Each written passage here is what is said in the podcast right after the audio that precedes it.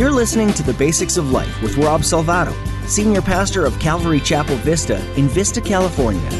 These are the basics of life. Welcome to The Basics of Life Conversations. I'm Rob Salvato, and this is the interview edition of our program, where my role changes from Bible teacher to interviewer.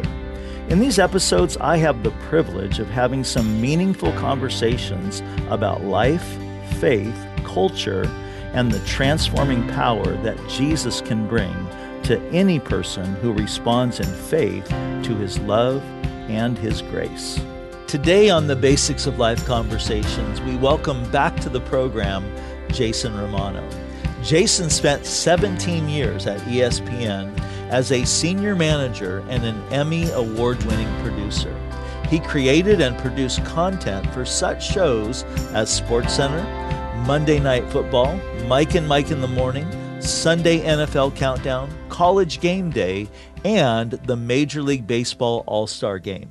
And if you are a sports fan like myself, I'm sure that you are grateful to Jason for all those contributions.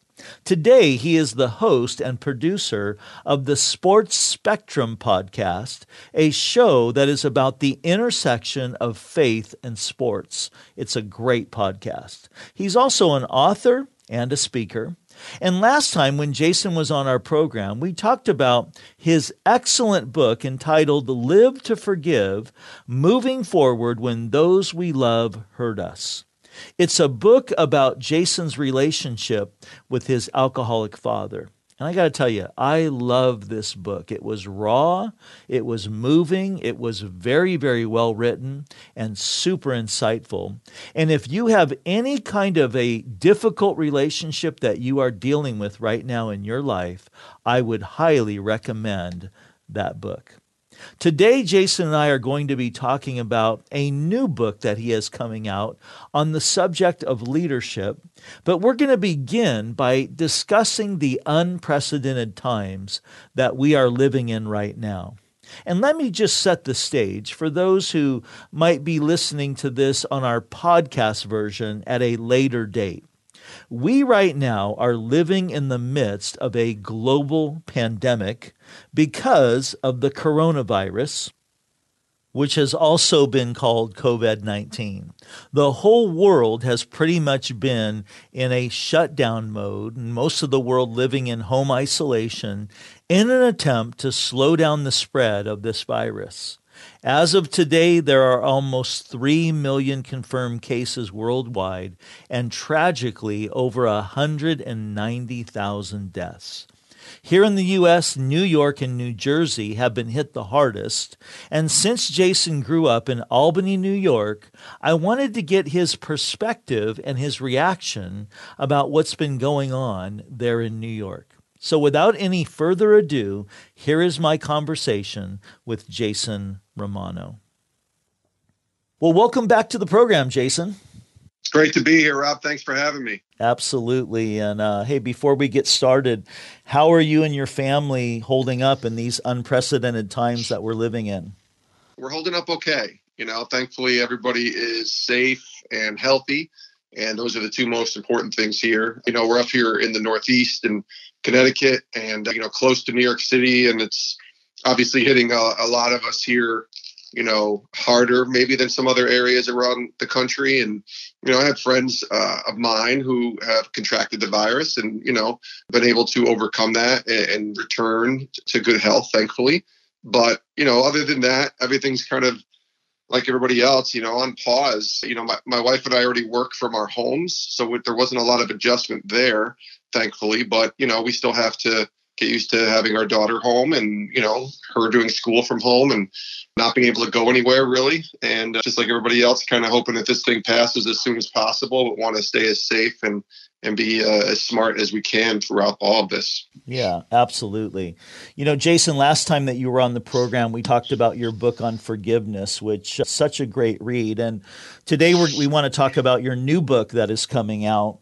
But before we do that, I, I actually wanted to get your thoughts as a former New Yorker about how, you know, the virus is affecting that part of the country. I think it's hard for, you know, all of us to watch what has gone on there. But, you know, even harder for somebody like you that spent so much of your life living there. So, you know, what's kind of been your perspective about what's been happening in New York and New Jersey? Yeah, I mean, it, certainly I grew up in upstate New York, in Albany, the capital of New York State, and uh, it's about two hours north of New York City. But, you know, I mean, I live in Connecticut now, and I'm equally as close to that New York City area in Hartford area of Connecticut. So it's, you know, it's it hits you hard. I mean, I remember nine eleven, you know, I was younger, obviously I was in my twenties, but I remember when nine eleven happened, and, you know, that felt like uh, a little bit more of a sting for for us here because we were closer, you know, two hours to New York to get in the car and drive, and we could be there in a couple hours. And it's very close. And, you know, a lot of people there. I certainly, when I worked at E S P N, I knew a lot of people who would work in New York and come back to Connecticut and then kind of go back and forth. So, you know, New York is, is very close, and, and, you know, they're, they're going through a lot, you know, they really are. I mean, it's, it's a dense population, especially right there in the city. And you can see why there's been a lot of cases and, unfortunately, a lot of deaths, but, you know, they're they're a resilient group, and, you know, they're fighting through this. Same with New Jersey. And, you know, we're all going to get through this together. It's all we can do. And you're sad to see what's happening, but you're you also I've been as as sad as I am. And, you know, all the news, I think, outlets always start with the amount of cases and the amount of deaths. Unfortunately, you know, I'm always trying to find what's the positives out of these, and you see so many people coming together, and, you know, the, the first responders getting the due Um, diligence that they should get, you know, and the love that they should be getting anyways, but even more now with what's going on. So, you know, you find the positives in situations like this the best you can, and, and you try to move forward. Yeah.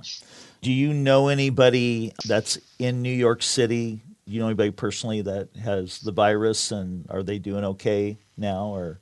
Not in New York. I mean, I'm, I know of people, you know, from some of the names that might have been listed on, you know, social media through places, you know, but the people I referred to earlier, the couple of friends that I have, they're up here in Connecticut, you know, and they, you know, one had it and didn't have the after effects of it as much as some other people did. And then another friend did and had, you know, really nasty, you know, side effects from being sick and the flu-like symptoms, but compound that. And, you know, the one friend is uh, a guy who goes to my church, who's one of, uh, you know, uh, a first responder type of uh, role that he has, a job that he has, and, uh, you know, doing paramedics work. And so he had to be tested because of his job, and he tested positive, but he had the symptoms too.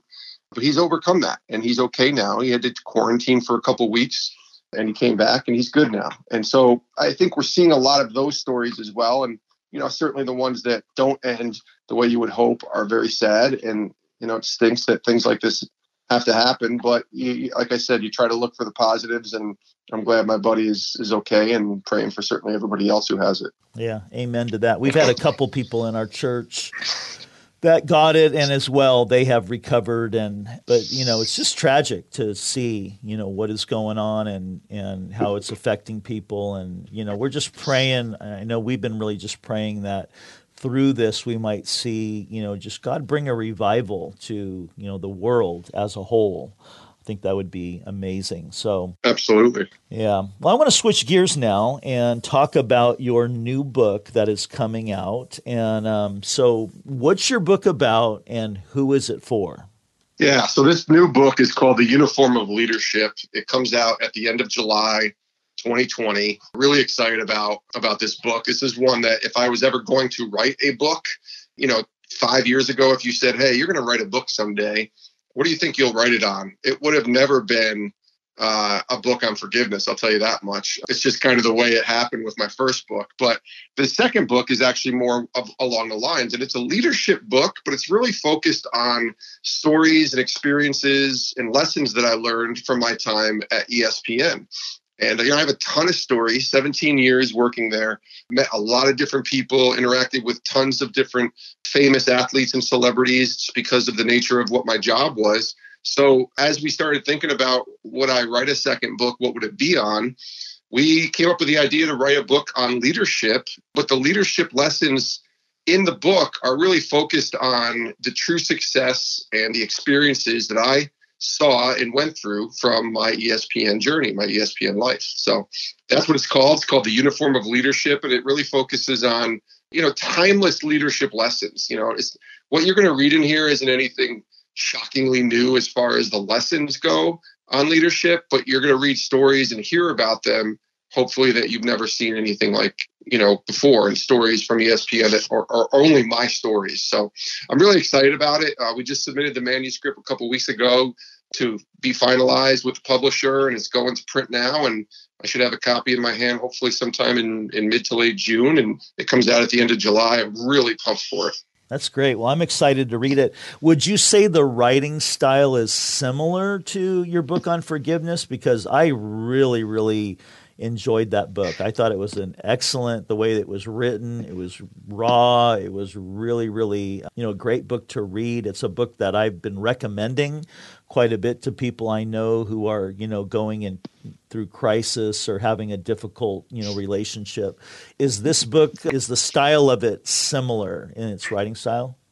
Yeah, somewhat. I mean, I- myself and uh, my co-author, Stephen Copeland. Steve worked with me on the first book, Live to Forgive, and he's back for the second book. So when you combine his writing style and my voice, it's going to be very similar in that way, which is good. I think the idea is always to be transparent in the best way possible when we tell stories, Steve and I together. And that's really what this book is. It's as transparent as I can get. The one thing I'll say is, my goal when I wrote this new book, The Uniform of Leadership, was not to have it be a tell-all, behind-the-scenes secret stories of life at E S P N. That's not who I am, and that's not what I was trying to do here. The stories are all positive, and they're all, you know, mixed with stories of of faith, you know, and, and obviously this book is a, a Christian book. It's not just a, a leadership book, but I wrote it in a way very similar, I think, to Live to Forgive, that would be that readers who are not believers could still take away a lot from it. Uh, and I've had a, a lot of people reach out to me who read Live to Forgive, and they are not believers or uh, people of faith at all, or maybe a different faith, and they still found that book helpful to them. And so that's what I'm hoping with this book as well. You know, I never shy away from my faith, and there's scripture, lots of scripture in The Uniform of Leadership. But at the same time, I want coaches, I want you know, businesses, teams to go to, to go through this book together. And it's written in that way where at the end of each chapter, um, you'll come across what, what I would call discussing the uniform. And it, it gives you three, four, five questions about each chapter, what you just read, and kind of having a discussion point so you can go through it with small groups or with small teams or even large teams. Um, so that's really the idea here, is to write a book that's transparent, that's honest, that's encouraging, and that helps all of us, because we all have, you know, a sphere of influence. So we're all leaders in some capacity. And the question is, are we leading for the name on the front of the jersey or the name on the back? And that's really what the form of le- uniform of leadership is about. I love that. That's a great analogy. Let me ask you, who who have been some of your biggest influences as a leader? There's plenty of them. I think, you know, going back from a family perspective, one of the greatest leaders I ever saw was my grandfather. And, you know, he, I dedicated the first book to him, Live to Forgive. And he's probably the greatest guy that I've ever, that I've ever known, and continues to impact me for, you know, years after he's passed. And, you know, the great thing about my grandfather, the, the great leader that he was, he led by example, and he led with a humble spirit. And he led with a quiet, gentle sort of way about himself. And I, I've struggled with doing that throughout my life. I'm not, I wish I had the quiet, gentle, uh, kind sort of soul. I think I'm kind, but like, I, I, I'm not, I always strive to be as good as him or to be like him, because he, he was probably the first real leader I ever saw in my life. So he's been a huge impact. And then there's been many others. You know, my, my first radio host that I ever produced for was a great leader back in, you know, like the mid to late nineteen nineties. And he was a great leader because he cared for me in a deeper way than just somebody who was working with him on a daily basis, right? And uh, those are some of the great, you know, leaders that I think about today. You know, the, the greatest leader, in my opinion, is Jesus. And when you look at what his life was was like and how he lived it, you know, I just go right to the scripture where he said, hey, the Son of Man came not to be served, but to serve, and to give his life as a ransom for many. And when you really look at that scripture, you know, this is Jesus, right? He could come to this earth and say, listen, I'm Jesus. I'm the Son of God. I'm making this claim, and I expect you all to serve me. And nobody would think less if he really was who he says he was, right? But at the same time, that's not how he, he is. He came and he said, listen, I'm here to serve. And so I look at his life, and really that's that's the best example of leadership that I'll ever kind of think about or come up with is, is looking at the life of Jesus and then trying to exemplify that into all the different aspects of my daily life. And honestly, that's kind of where this uniform of leadership concept and book comes from, is a life lesson on leading from the name on the front versus the name on the back is the sort of metaphor, but you're leading by serving, you're leading by loving and caring others. And it's about others first, being others focused and not about ourselves. And, uh, you know, there's a lot of similarities, I guess, in the sense of forgiveness too, you know, in the, in the sense of, you know, seeing through the lens of Christ. And with this book and the idea of leadership, I'm seeing it through the lens of Christ. And he was a great servant leader, if not the best ever. Absolutely.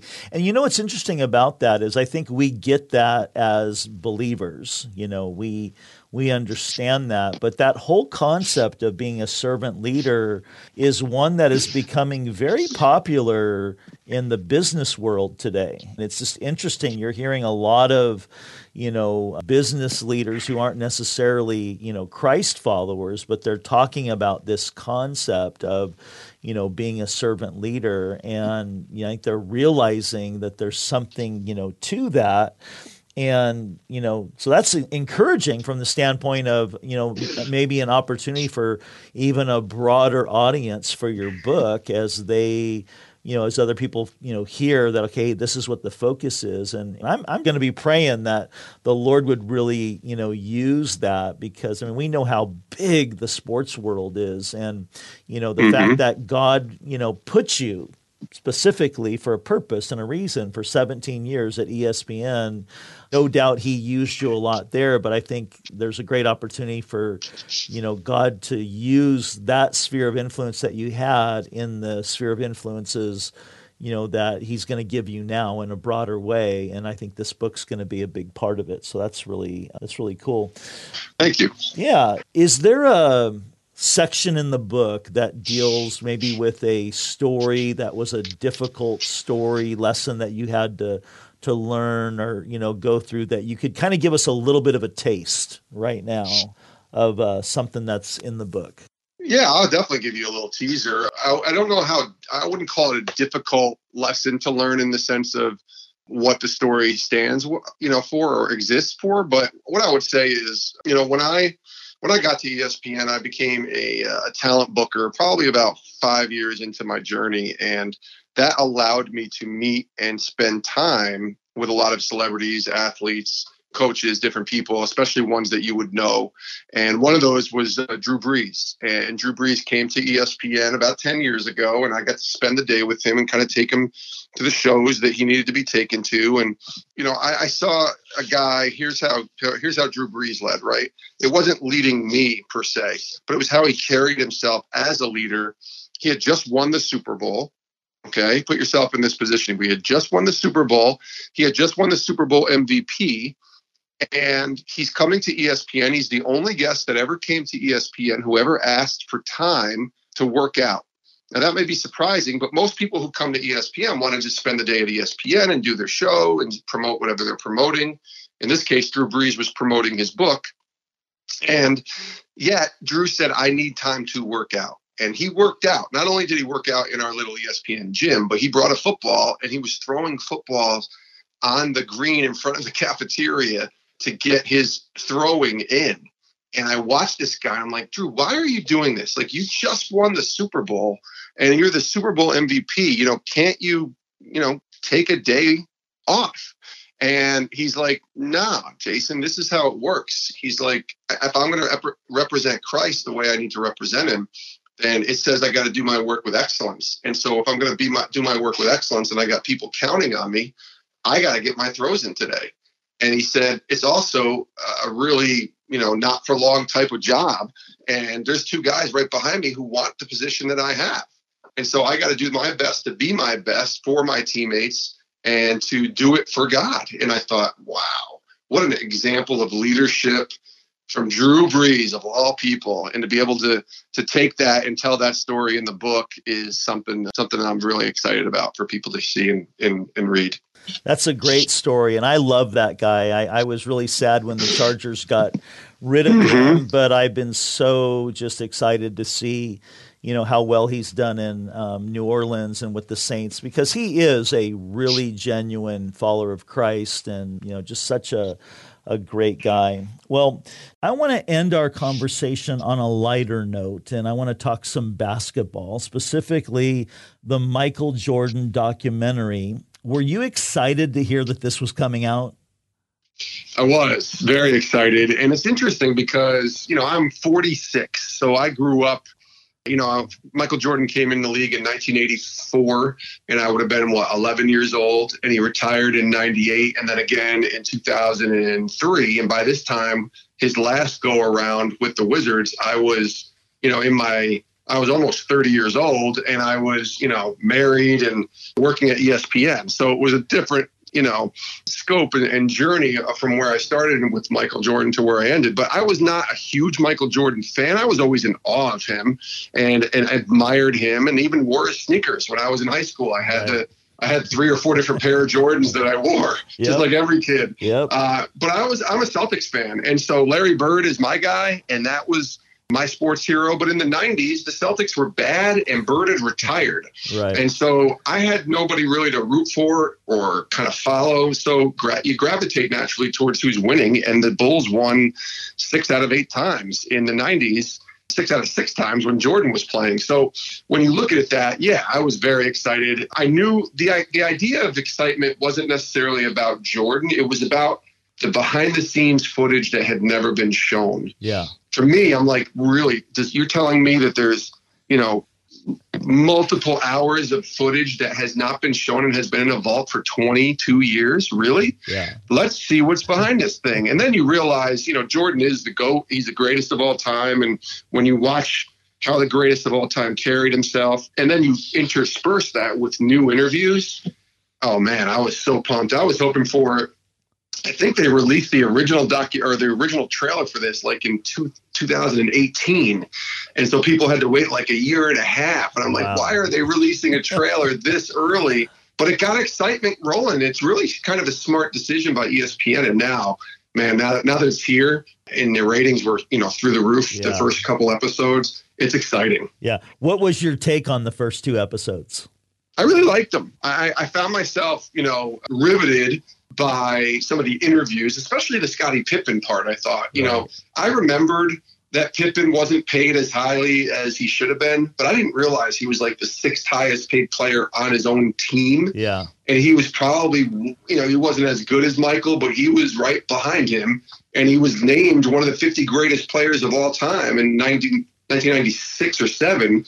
And yet he was still making, you know, it's it's it's still a lot of money, but two point four million dollars a year right. when he was probably a fifteen to twenty million guy a year. Yeah. So that kind of blew me away. And I had forgotten that he was requesting a trade. So that's where the episode, I think, two ended. I really enjoyed the kind of look back. It, it spent a lot of time kind of reminding people of who Michael Jordan is and where he came from, right. which for people my age, I already knew that.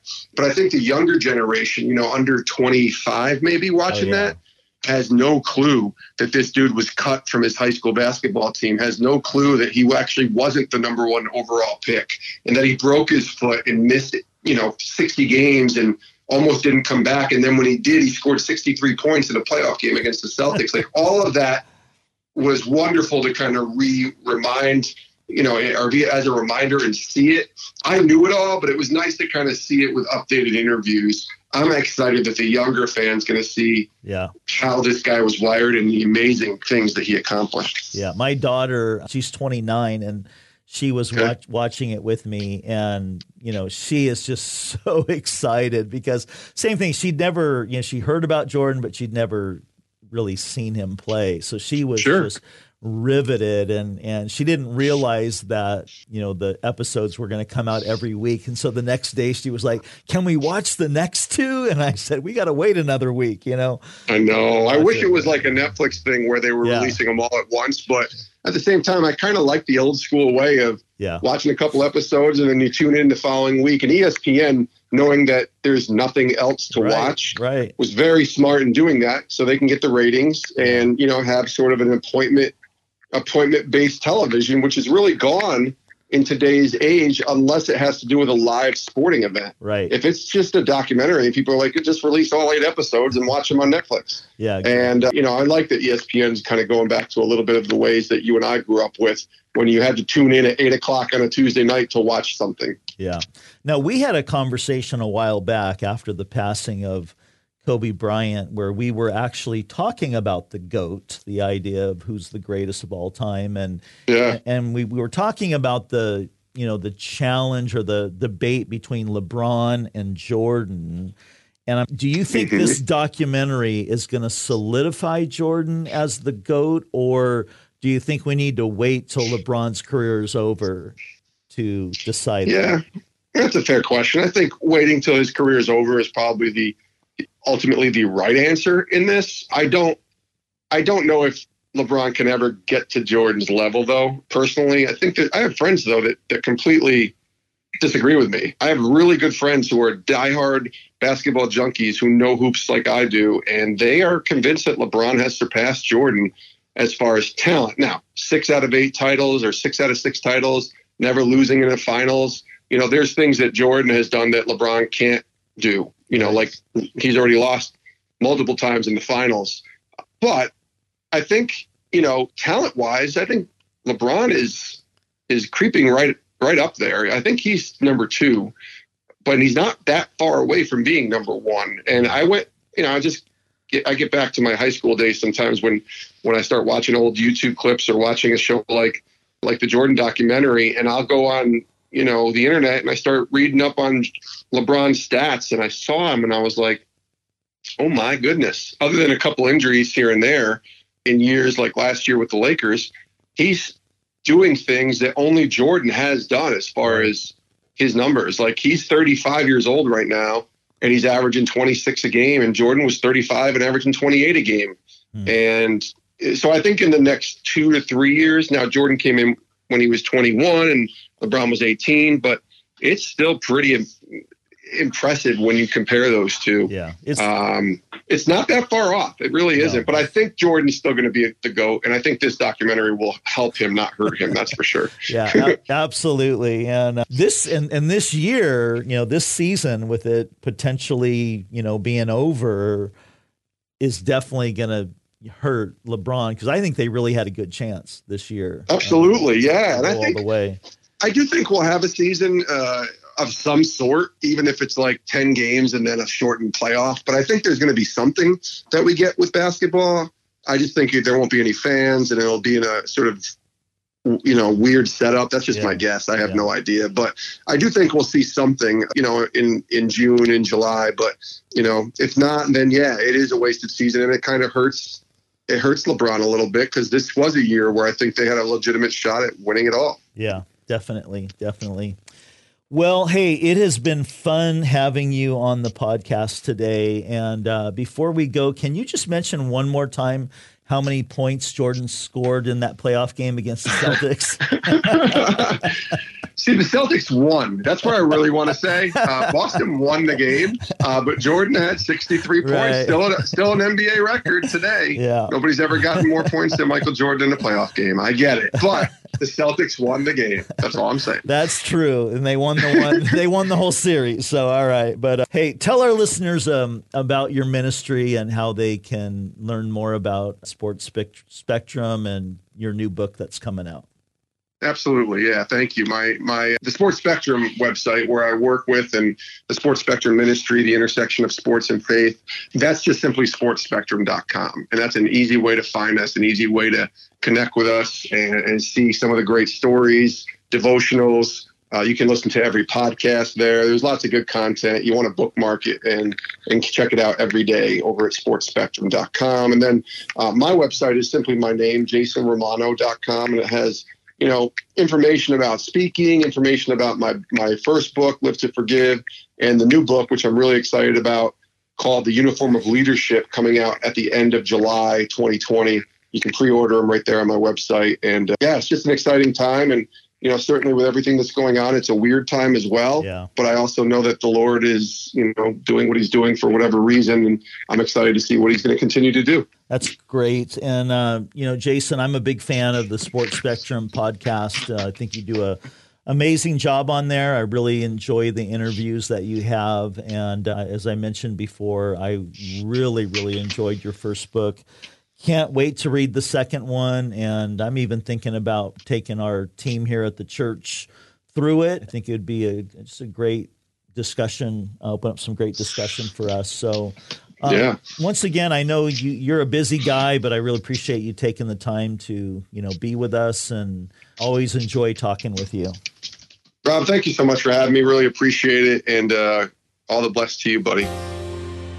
Well, that concludes our conversation for today. You know, the goal of this podcast is to bring you meaningful conversations that are meant to inspire, enlighten, encourage, and bring hope to your heart. Our show is produced by the awesome team at His Productions, and we are also a part of the Good Lion Podcast Network. For more Christ-centered content, I would encourage you to check out their website at w w w dot good lion dot com dot io. I'm Rob Salvato, and until our next conversation, remember to keep the basics of your life simply Jesus. These are the basics of life.